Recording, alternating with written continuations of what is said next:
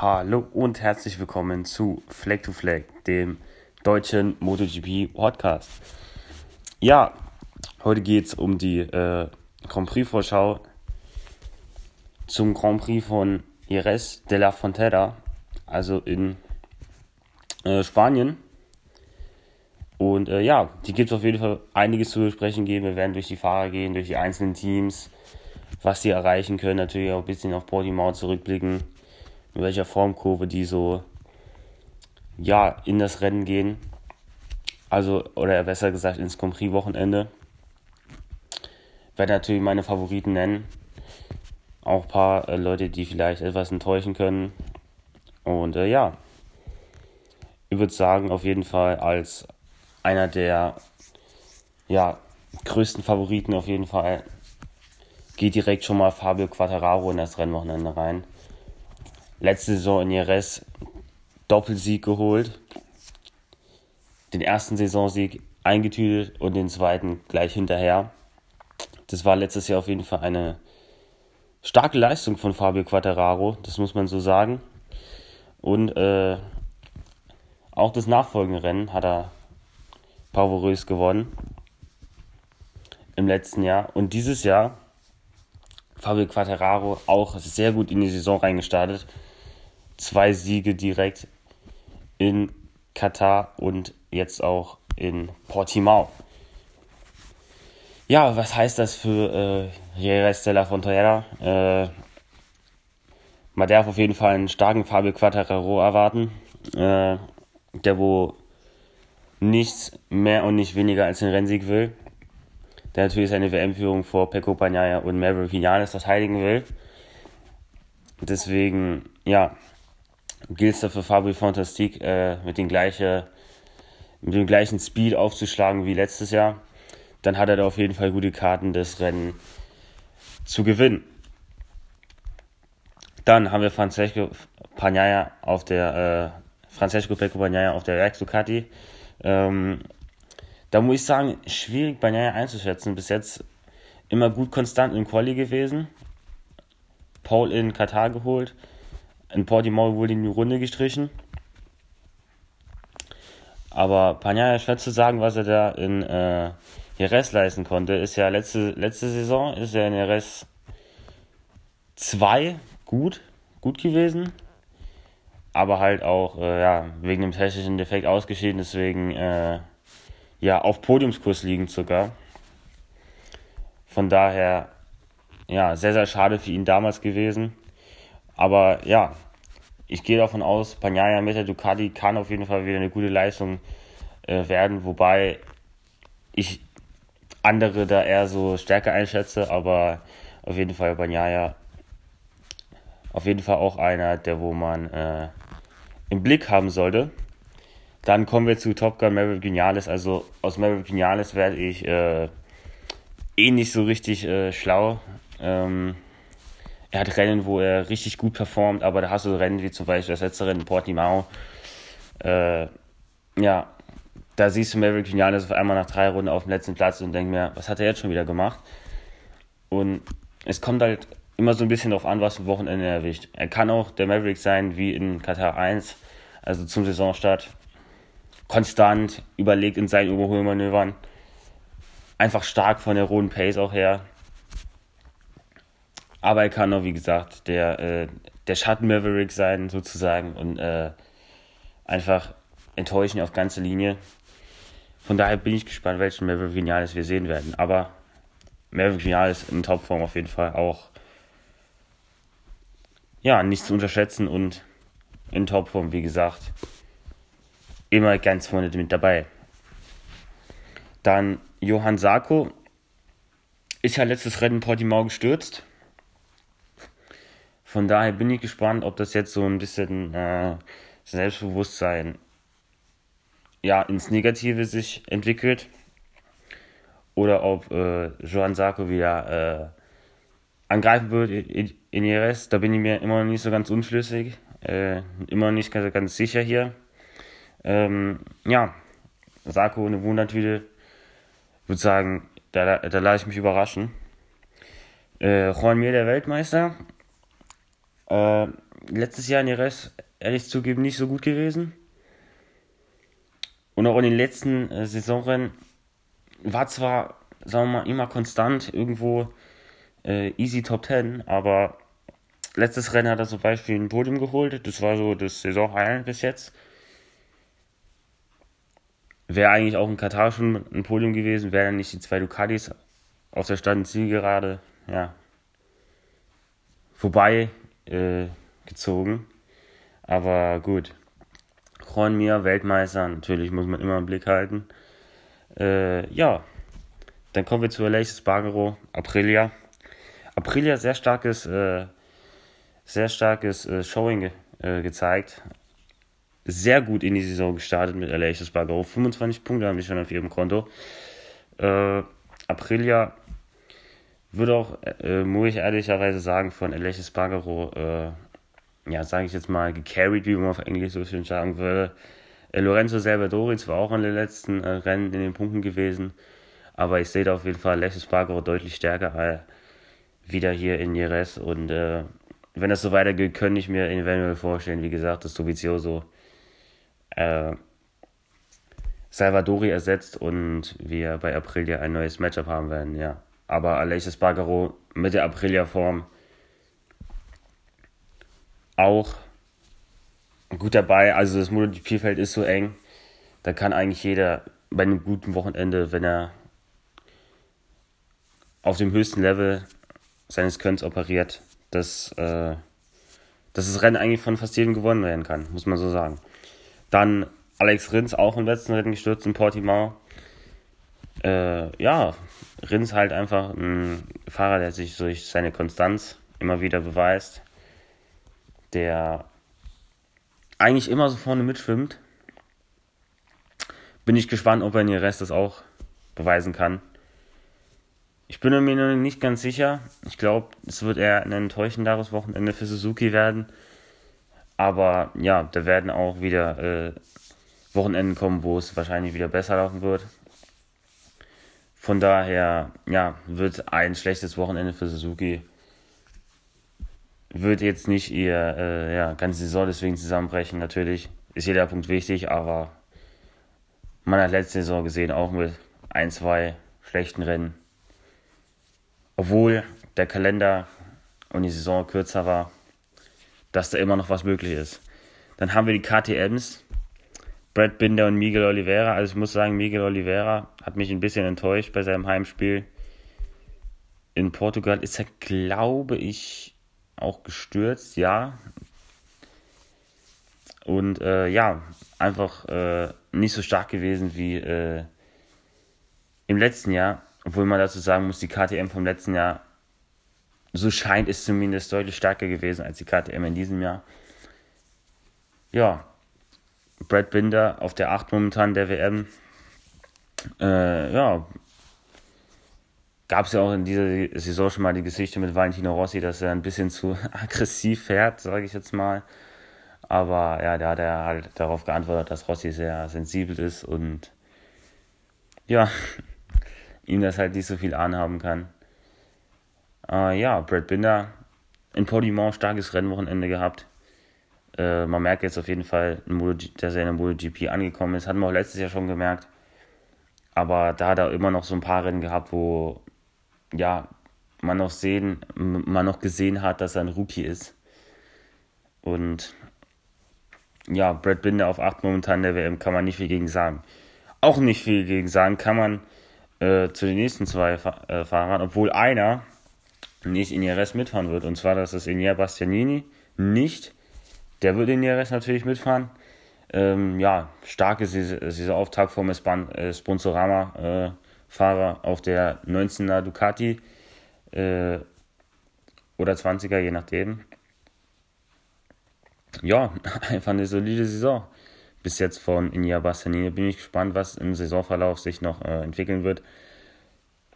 Sponsorama Racing bis jetzt macht einen soliden Eindruck mit ihren beiden Rookies. Auch mit äh, Marini. Finde ich auch, obwohl er nur vier Punkte hat im Vergleich zu Bastianini ist 18.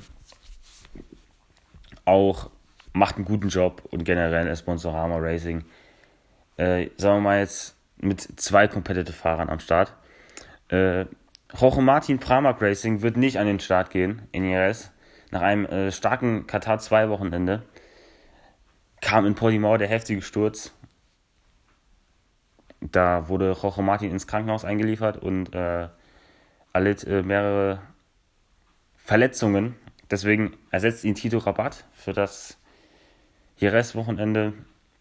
Ich bin gespannt, was Tito Rabat auf einem etwas stärkeren Motorrad leisten kann. Man hat ja gesehen auf der Sponsorama äh, Ducati lief es nicht so gut, da wurde er von Johann Sarko mehr oder weniger gebügelt. Und äh, ja, bin ich gespannt, wie er sich auf einem etwas stärkeren Motorrad behaupten kann. Oder ob es das gleiche Niveau ist wie auf dem äh, letztjährigen Bike. So, dann kommen wir zu den beiden äh, Petronas Yamaha-Fahrern, Franco Morbidelli und Valentino Rossi. Also Petronas war auch so einer der größten Enttäuschungen der Saison. Bis jetzt für mich in Katar und in Portimao einfach kein gutes, kein gutes Showing gehabt. Keine gute Pace, meiner Meinung nach. Hab mir da von Yamaha Petronas viel mehr erwartet. Ähm, ja, ich bin nicht gespannt, was in IRS möglich ist. IRS eigentlich sollte dem Bike liegen. Von daher glaube ich auch, dass Petronas wieder hier etwas aus dem Loch rauskommen wird. Vor allem Morbidelli, für mich einer der besten MotoGP-Fahrer, die dies, äh, den das Grid hat. Äh, ja, deswegen ich vertraue auf Morbidelli, dass äh, er wieder aus dem Tief oder das ganze Team wieder aus dem Tief rauskommt. Und äh, ja, weniger Vertrauen tue ich Valentino Rossi. Der ist jetzt schon seit längerem mh, mm, nicht mehr auf seinem höchsten Niveau unterwegs. Da würde ich sagen, wurde Zenit halt schon ein bisschen weiter überschritten. Aber das wäre jetzt zu langes Thema, das das hier äh, auszurollen.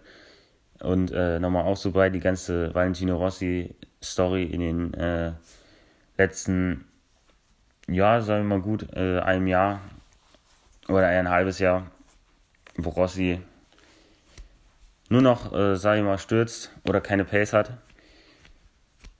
Ja, wie gesagt, ich sehe Rossi kritisch. Meiner Meinung nach ist er nächstes Jahr nicht mehr Petronas Fahrer. Bei den gleichbleibenden Leistungen kann ich mir kaum vorstellen, dass sie ihn behalten weil sie müssen ja auch irgendwie ihre Punkte einfahren. So, und äh, da glaube ich nicht, dass ein Morbidelli den genügend ist und sagt hier, Valentino, du hast zwar eine großartige Karriere gehabt, aber du sammelst keine Punkte mehr für uns. Wir suchen erst einen Ersatz. Das, glaube ich, wird im Laufe der Saison bekannt gegeben, dass Valentino Rossi nächstes Jahr kein ja, kein Stammcockpit mehr hat und somit die MotoGP somit in den MotoGP Ruhestand gehen wird. Äh, ja, dann haben wir als nächstes den äh, Jack Miller Ducati Werksfahrer. Äh, muss ich sagen, Jack Miller habe ich eigentlich auch als äh, WM-Favorit gehabt. Jetzt muss ich sagen, auch einer der Enttäuschungen hier für mich. Und äh, ja, Jack Miller halt so hier und da mal ein paar Nadelstiche gesetzt. In den Trainings und vor allem auch in den Testfahrten, aber pff, bis jetzt war das noch nicht so das Wahre von Jack Attack. Da hoffe ich mir auf jeden Fall in die Rest und auch im Verlauf der Saison mehr. Äh, dann kommen wir zum, zu den Hondas, zum äh, Honda Vaccine, Repsol Honda Team. Podes Baggero und Marc Marquez. Äh, ja, Marc letzte Woche Ende sein Comeback gefeiert in Portimao. P7 kann man nichts gegen sagen, Marc. Absolut starker Fahrer. Für mich auch einer äh, der besten MotoGP-Fahrer aller Zeiten, wenn nicht sogar der beste. Was der einfach mit seinem äh, Können zeigt. Neun Monate nicht mehr auf dem MotoGP-Bike gesessen und dann auf Anhieb siebter werden. Sein Bruder Alex Marquez, zu dem wir gleich noch kommen, geschlagen und äh, ja, einen mehr als soliden Job abgeliefert für das Repsol Honda Team, das ja wirklich in den äh, letzten paar äh, Monaten einfach in der Krise hängt. Das kann man nicht leugnen. Auch mit Polis Bacaro, der einen Anschein macht, als würde er sich schnell ans Motorrad gewöhnen, aber jetzt in Portimao würde ich sagen, wieder einen kleinen Rückschritt äh, gemacht hat im Vergleich zu den Katar-Wochenenden. Da würde ich sagen, war auch, er ist einmal gestürzt und dann im Rennen technischer Defekt. Kann er natürlich nichts für, aber das würde jetzt auch äh, sag mal, seinem Förderungsprozess bei Repsol Honda nicht helfen. Weniger Fahrpraxis. Das ist nie gut. Dann äh, kommen wir zum Elster-Honda-Team, Taka Nakagami und äh, Alex Marquez.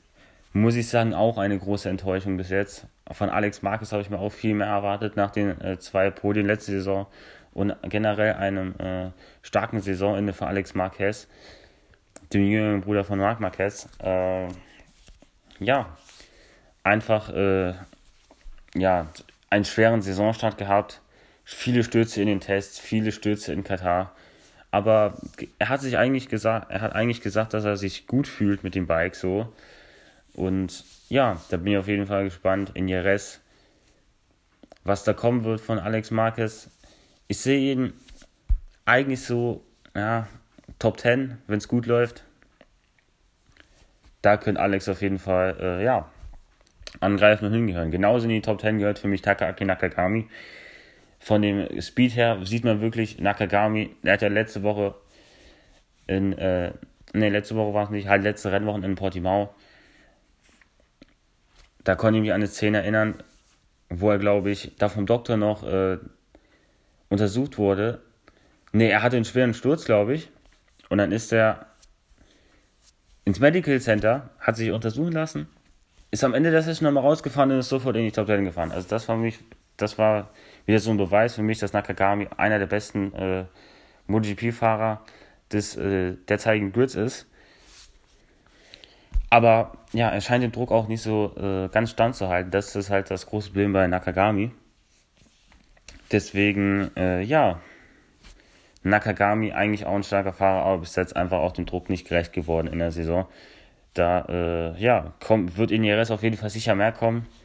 Da äh, bin ich von überzeugt. Dann, äh, ja, die Tech 3 bis jetzt, muss man ehrlich so sagen, sind Luftpumpen gewesen in der Saison. Danilo Petrucci und äh, Ika Lekoda einfach keine Pace. Hängt auch bestimmt auch ein bisschen mit der KTM zusammen, dass die KTM einfach, wie gesagt, deutlich schwächer ist als äh, im letzten Jahr.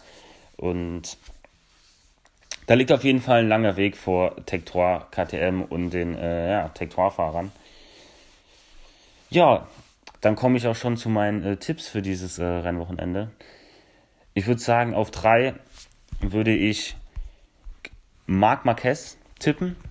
Ganz einfach Marc Marquez letztes Jahr in Jerez starke Pace gehabt und auch jetzt. Ich weiß, er ist frisch zurück. Erst muss ich bestimmt noch äh, an das eine oder andere wieder gewöhnen, aber Alex, äh, nee, Marc, Marc nicht, Entschuldigung, nicht Alex, natürlich der Marc. Äh, ja, vom, Ta vom Talent her, wie gesagt, unantastbar. Dann P2 gehe ich dieses Mal mit äh, Maverick Vinales. Äh, ich gehe davon aus, er wird ein solides Wochen Rennwochenende haben, aber an seinen Teamkollegen Fabio Quattararo, den ich auf 1 getippt habe, wird er nicht vorbeikommen. Fabio Quattararo und ihr Rest ist einfach eine Macht. Und vor allem, dass äh, Marc Marquez sein bestimmt größter Konkurrent in der Saison noch nicht auf 100% ist. Da bin ich äh, auf jeden Fall gespannt, wenn äh, Marc wieder auf 100% ist, äh, wie hart er Fabio Quattararo fighten kann noch um die WM.